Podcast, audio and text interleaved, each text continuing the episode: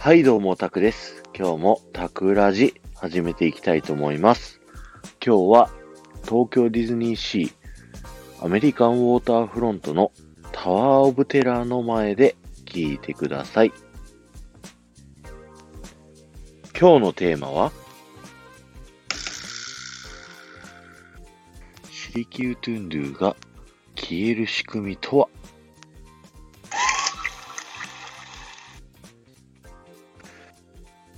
タワーオブテラーに乗る前に、ハイタワー3世の記者会見の録音を聞く部屋があるんですけども、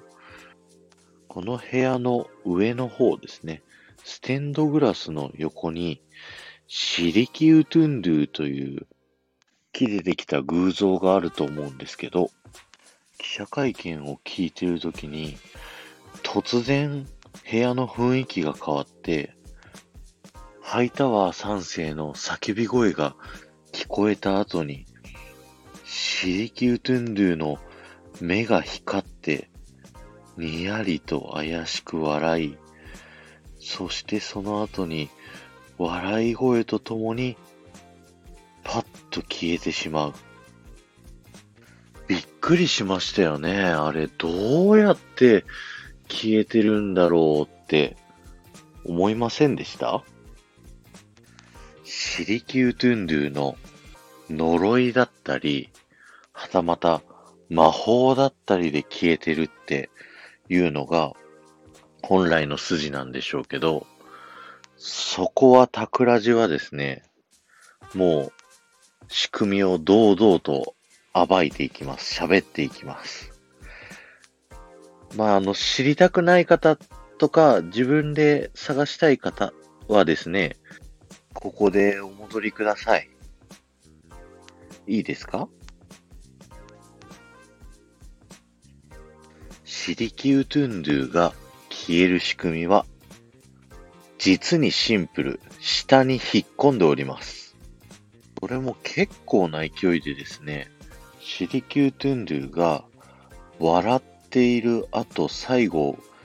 暗くなって目が光った後の一瞬ぐらいで、スポーンと下に引っ込んでおります。その証拠としてですね、シリキュートゥンドゥが消えた後にですね、台座を見ていただくと、台座の底にですね、穴が開いております。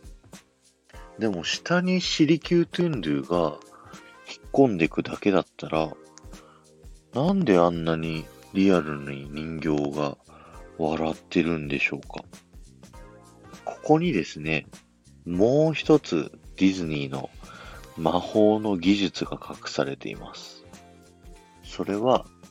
トーキングヘッドという技術になります。このトーキングヘッドもペッパーズゴースト同様ですね。名前を聞いてわかる人はですね、ディズニー通ですね。トーキングヘッドとは、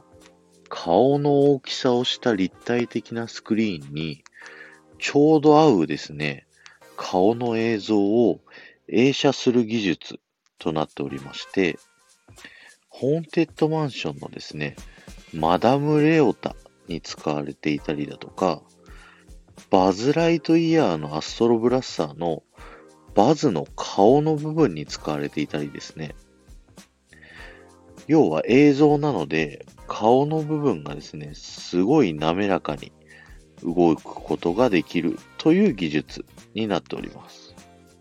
で、この技術がシリキュートゥンドゥにも使われていて、あの、シリキュートゥンドゥの顔が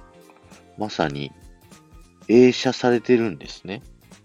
ですので、あのシリキュートゥンドゥはあんなに滑らかに表情を変えることができるんですね。はい。これがですね、シリキュートゥンドゥが消える仕組みの解説でした。シリキュートゥンドゥが消えるってとこだけで一本完成しちゃいましたね。尺があの短かったりしたら、本当はターオブテラーのエレベーター側の仕組みとかの話もしようかなと思ったんですけど、もう今の時点で5分を回っているので、それはまた別の機会にですね、喋っていこうかなと思っております。おまけです。シリキュートゥンドゥは、シリキュートゥンドゥをもともと所有していたムトゥンドゥ族の言葉で、災いを信じよという意味なんだそうです。また、シリキュートゥンドゥを扱う際には、いろいろな決まりがありまして、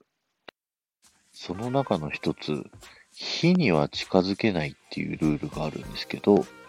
ハイタワー3世はですね、これを破ってしまって、タバコの火をシリキュートゥンドゥの頭に押し付けてしまったんですね。これのせいでですね、ハイタワー3世は謎の失踪を遂げるんですけど、完全に自業自得ですよね。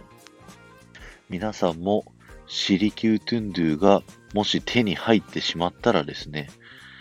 気をつけてくださいね。ではまた。